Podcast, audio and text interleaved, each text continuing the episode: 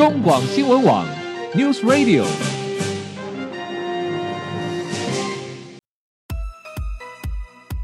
政治大人物，企业 CEO 有何成功的秘诀、制胜的绝招？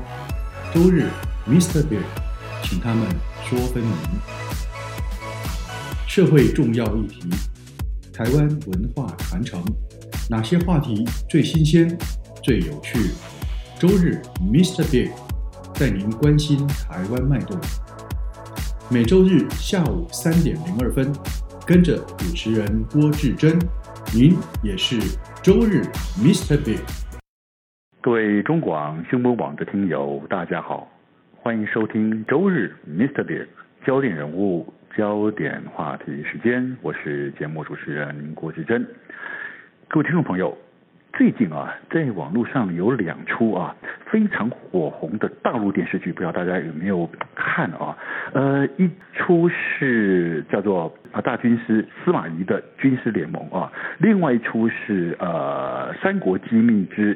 乾隆在焉，好，这两出电视剧其实都是以东汉为时代背景啊，讲述东汉末年诸侯群雄分据啊，那曹操啊挟天子以令诸侯至三国鼎立啊，三分天下的故事，好，好，其实历史上东汉末年的三国哦，一直是。呃，是中国相当重要的呃古典文学小说，同时也后来也不断的被翻拍成各种各类型的电视剧或电影的作品哦。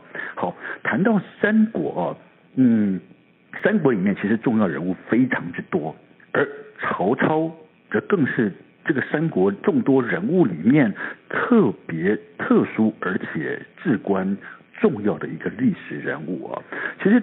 透过一般哈，我们一般的正史或野史中所记载的曹操，大多是被形塑成一位，嗯，他是聪明过人，但生性多疑。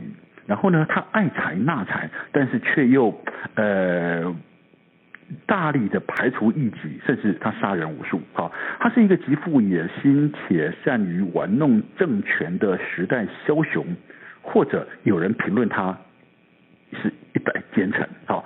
所以我们常在那种过去的传统戏剧里面，我们的印象啊，曹操的出场，他总是扮一种白脸啊，白脸的扮相出场啊，以凸显他奸诈多疑的性格。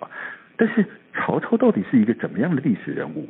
曹操至于当时的历史环境之中，他的所作所为，呃，对于当时的东汉以及后来啊后代的历史又产生什么样的影响呢？好，在今天节目中，我们要想跟大家来谈一谈啊，曹操这个人，那怎么谈呢？好，我们要透过一本书，透过一本叫做《卑鄙的圣人曹操》的作者是王小磊啊，所做的这一本《卑鄙的圣人曹操》这本书，来跟各位听众朋友来进一步的深入的分析剖析一下。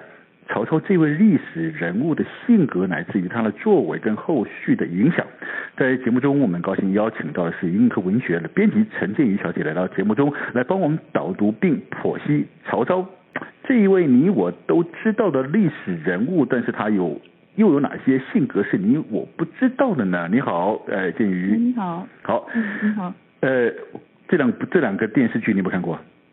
嗯、呃，有啊。大军大军师司马懿嘛，跟那个三国机密。大军师司马懿好像现在在播哦，但是三国机密好像是去年的去年的连续剧了哦。嗯嗯嗯。好，这这两部戏其实里面哈都有一个非常鲜明的角色啊，呃，曹操，他很重要，嗯、因为所有的人物几乎是绕着绕着他在发展。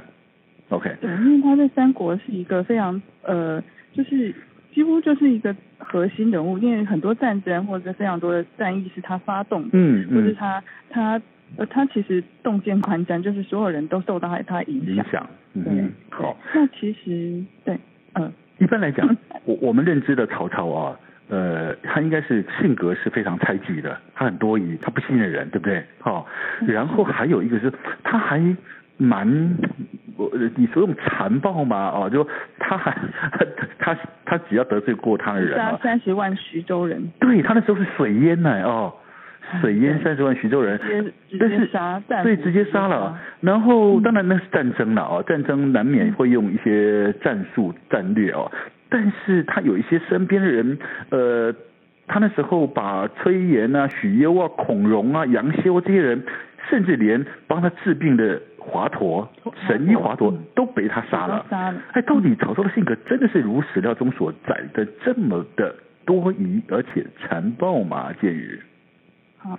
因为这些事情是史实，嗯、就他真的杀了这些人。OK，所以呢，后面的史学家在在写《三国志》或者在写《三国演义》的时候，嗯、他就很多的发挥的空间。嗯嗯嗯。但是那个就是他已经呃已经是拿几乎尽了丞相这个位置之后，他做的事情。OK，那我们必须回头来看说，他从从小。他是一个什么样的性格？为什么他会造就他现在这个样子？嗯、他这个呃，例如猜忌，嗯、或是例如他怀疑，然后没有办法信任人这样的个性。嗯、哼那其实呢，呃，我们从这个《卑鄙的圣人》书里面呢，是从他十二岁开始写。那十二岁的时候，他其实是一个乐。很就是一个天真的小孩子，嗯、只是有些小聪明，嗯，例如他会装病骗他爸爸 对，尤其是因为是要逼他念书了啊、哦，对对，要逼他念书，但是他就装病说他他今天病了，他不想要做这件事情，所以他就是有一些很很贼的角色。而且你说他装病哦，他很厉害，那时候还那时候这么小的年纪，而且在那个年代都知道装中风啊。对，他躺在地上中中风了，我不能，我没有办法去见我的四叔。对对对对，很奇怪，一般小孩子会装病，哦，可能是装肚子痛啊，哦，可是他竟然装中风啊，他真的是很厉害。就是他想到的那个那个点，而且就是装中风的好处是因为他可以昏过去嘛那他可以哎假装不知道发生什么事情。嗯哼，对，那那其实他呃。他那时候呢，就是那时候他的爸爸，其实这本就是说他花了很多时间描写他爸爸。嗯、他爸爸他的阿公是宦官。嗯。其实这影响了他非常深。是。因为他们是他是读奴奴家的书长大的。嗯嗯。那奴家的书就是要士大夫要要立志要那个要就是要呃要拯救苍生。是。这是他很小就有这样的一个观念，嗯、他要拯救苍生，他要做一个奴，就是一个。顺着孔子这条路走的，是是，对，他其实原本是这样的个性，他要就是有忠义啊，然后要尽忠啊，嗯、然后要做很多，就是我们认为就是，其实他那小时候或是到青年二十几岁的，嗯、哼。曹操那根本就是现在来看的那个愤世愤青，Okay. 或是一个革命青年这种性格。例如他爸爸其实是那时候是帮助了宦官这一个家庭要有那个的。呃，党固之争嘛，嗯嗯嗯、那他们其实爸爸原本是站在那个宦官的那边，是。他们要亲的是士大夫这边，嗯哼，对，那士大夫这边的人就因为一场宫廷的战，宫廷的那个杀戮而被几乎是超斩的状态，嗯哼，就很多当时的名士或是名人，嗯、或是就是应该是说谋臣，嗯哼，在那个场战役中被杀死了，嗯哼，曹操在他十二岁的那一年，意就是意外救了一个何宇。就是当时也是有名的名士，嗯哼，因嗯，因为按照我们现在观念来讲，就是像党外人士，是是是这样的这样的一个概念。可是他是一个聪明的呃政治人，是，对。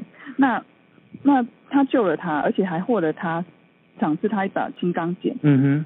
那那呃，他爸爸知道这件事情，当然就是很生气，是你怎么救了我们家的仇人？啊、对，可能会祸及全家了哦。对，或几乎是祸及全家的状态，那他就被他爸爸贬回去了。嗯哼。所以他那时候学到一课，就是说，我明明，他就跟他爸爸讲，我明明做对的事情，嗯、你为什么要处罚我？嗯。对，他是因为这个怨，他就是失去了父爱嘛，就是他父父亲本来是很疼他的。是是是。可他做了这件事情，他他就是把他赶回老家，嗯、让他去跟他七叔去学，嗯、就是学读书。是是。对，重重新学四书五经之类的。嗯哼。对，那。那对他来讲，他会了解到说，其实宦官就是乙丑这样子的一个身份啊，嗯、哼他永远无法在那些士大夫之前翻身。OK，嗯哼，对，好。那其实你刚提到说他呃，因为意外救了这个所谓的党外人士啊，啊，是那后来被他爸爸呃贬回老家哈、啊，把他赶回老家，交给他七叔。其实从这个事件。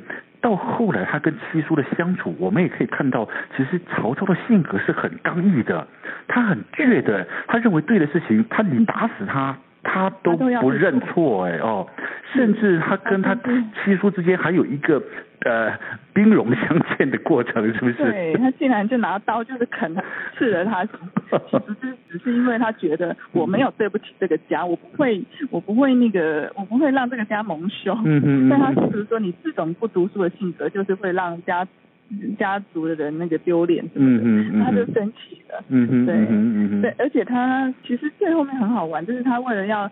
他为了要去打架，嗯，他你可以看得出他他他是很很多心机是是一种，因为他想要得到那个东西，所以他会为了得到那个东西而用尽力气。嗯，例如他呃他就是家里很多族就是堂弟啊表弟啊什么的，嗯、他们就是每天在跟邻居小孩打架，嗯，就是要抢地盘啊。嗯哼嗯哼，然后他他他就被抓去了，嗯，可是他看了第一个，他觉得说。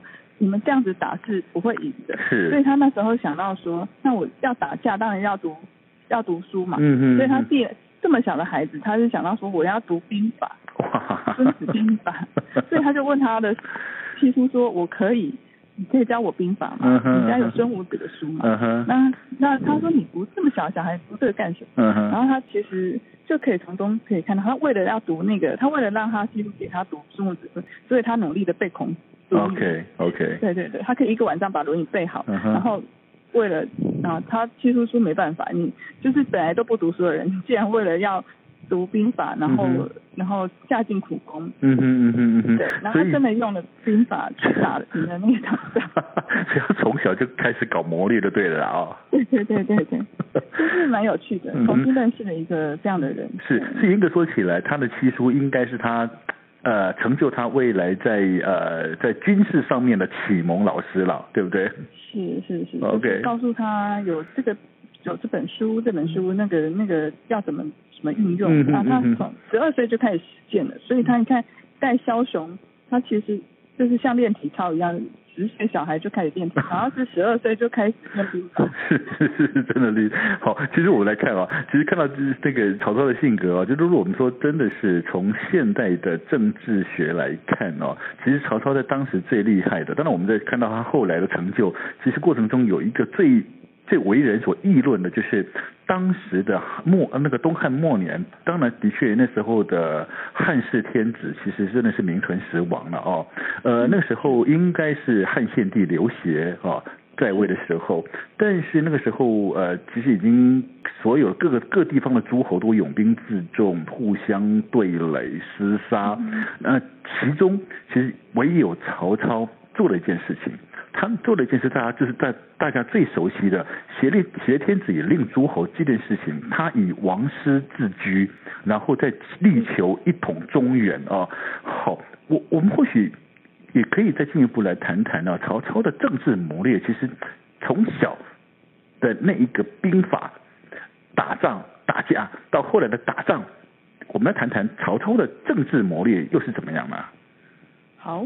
呃，就是其实为什么要挟天子令令诸侯呢？就是其实可以从当时的这个一个汉东汉末年哦的政治选择，就是呃，其实像袁绍哦，嗯，他其实是一个三呃四世三公家族显赫，他其实不需要天子制走他。嗯嗯。那袁术呢也是一样，嗯，他们就是袁家兄弟嘛，嗯，那他们又拿到了就是在。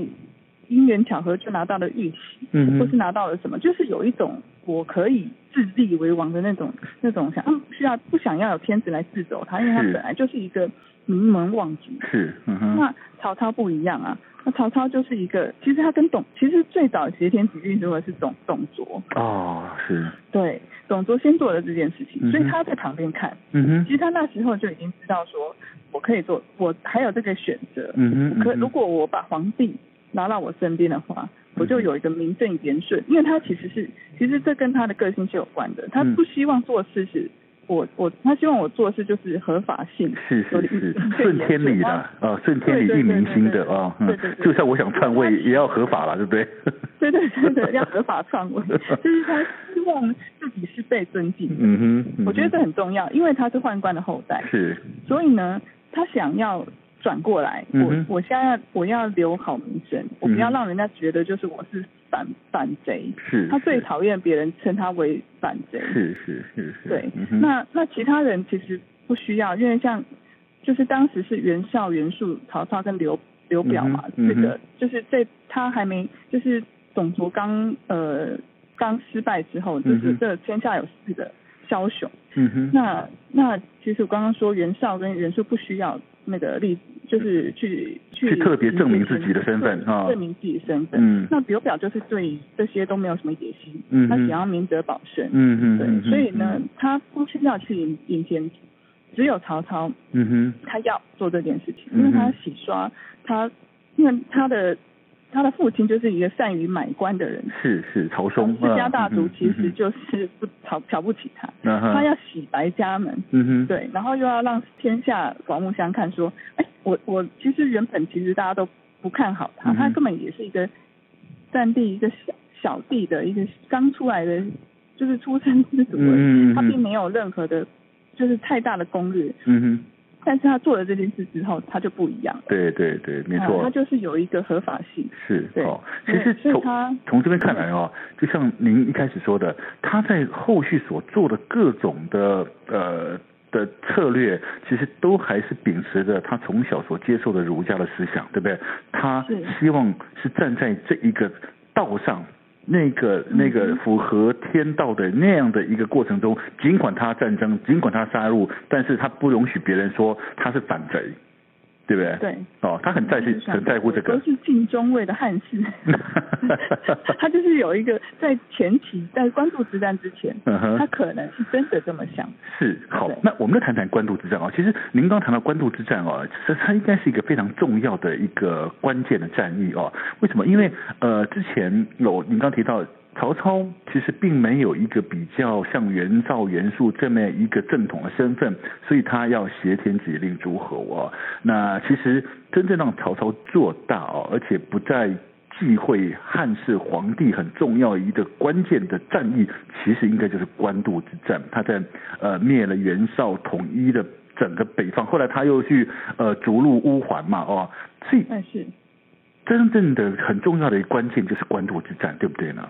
对，嗯，官渡之战其实是很经典的战役啊，嗯、因为它以小胜以少胜多嘛，嗯嗯嗯，然后其实那个时候，呃，要他他要对抗的是袁绍整个整个河北地区这么大的霸主，嗯，然后袁绍刚打完公孙瓒，他其实非常的志得意满，嗯哼，他其实这个很像是后来的呃呃赤壁之战之前的曹操，OK，袁绍那时候非常的、嗯、呃，就是这样的他觉得他就是已经可以。统一天下了，嗯哼，对，那那那个曹操突然从从那个南方冒出来，就说我要去攻打你，嗯、然后他又没有什么兵，嗯、他们其实曹操就是他可以这么就是以少胜多，其实有一个原因是非常他非常了解袁绍的个性，哦，OK，嗯、对，嗯哼，所以他那时候他才可以在就是他可以。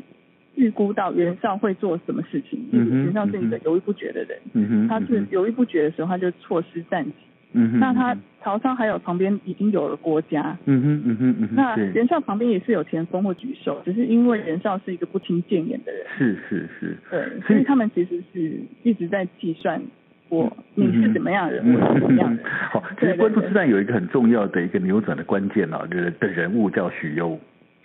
对不对？好，也是因为这个模式，事实上后来，呃，当然他是因为呃不被袁绍所重用，后来也反派反派了袁绍，跑到转投曹操，向曹操曹操献策，才让曹操去要去攻乌巢。对乌巢的那个粮草吧，就是应该算是那个袁绍的一个很重要的一个一个囤积地啦，粮草囤积地。这个这样的一个献策扭转在官渡之战嘛，是不是？是，就是其实那个时候已经，呃，曹操已经没有粮食了。嗯嗯。对，他退兵的话，嗯哼，就是所有成果都会化为乌有。嗯哼嗯哼。但是他不退，嗯哼，又可能全军全全军覆没，嗯，因为没有粮食就兵就会散掉。是是是是。那然后那个袁绍呢？呃，就是他只要。不打过来，他耗在那边，嗯哼，好，他不动，他拖延在，你这边，嗯、对你这边就惨了，所以他必须要行动，嗯哼，所以刚好这个时候许攸投投投奔过来，嗯哼，然后马上献计，献了这个计，嗯哼，那他其实这这个描写非常有趣，嗯哼，他让这个官渡之战之前，曹操呢，呃，是一个犹豫不决，甚至没有办法下决定的人。嗯、是，对，因为他他听到这个，因为所有的人都不相信许攸会真的投降。是，嗯哼。对，那他旁边的不管连郭嘉，嗯、这个他最信任的的军师，都没有办法很肯定的告诉他，那我们就这样做。嗯哼。所以呢。他就在那边问来问去，就是可能呃问一下子问那个国家，一下子问你的旁边的其他的将谋士，对，就是武的文的他都问，他就是有点像是突然之间他没有主意了，嗯哼，所以他就去找像就是向贾贾诩求情，就是说我到底该不该，嗯哼，然后还要写信回问。回到写信寄回去许都，去问荀彧，我该不该放弃？所以就是有一种他已经在那边很挣扎。嗯、那那其实贾诩就是有让他下定这个决心。其实很重要一点，他就说：“君主公啊，你就是一个身经百战的人。嗯，在战场上，任何你觉得可以做，让能够赢在这么僵着的战局里面，竟然有一个。”策略是你引起你一点点的心动的话，嗯、那你就去做吧，因为那就是你的直觉啊。是是是。然后我就觉得这一段描写非常的有趣。哦、是，是。然后曹操听了就说：“对，这个战场是我的，嗯、我觉得可以做，我就去做。那我也不管他。嗯”所以他就是等于很冒险的实施了去抢粮这个，去去攻打乌巢，抢粮草这样的，所以才才扭扭转战战局。嗯。所以这其实是一个。还蛮关键的描述。对啊，的确是这样子哦。好，其实真的是曹操的这个这个他这个一生的性格啊，事实上也呃引发了非常多有趣的故事。但是同时，曹操的身世在所有的历史正史或野史上都有不同的讨论，颇受争议。为什么呢？曹操到底是姓曹呢？还是应该姓夏侯呢？哦，好，这个是一个很很很有趣的问题。有些人认为说，哎，曹操他父亲啊不是姓曹的啊，不是曹氏家族的这个嫡生的的孩子，而他的本姓可能应该姓夏侯，到底是怎么回事呢？我们先休息一下，待会回到节目中，我们请主编陈建宇来进一步帮我们做有趣的分析。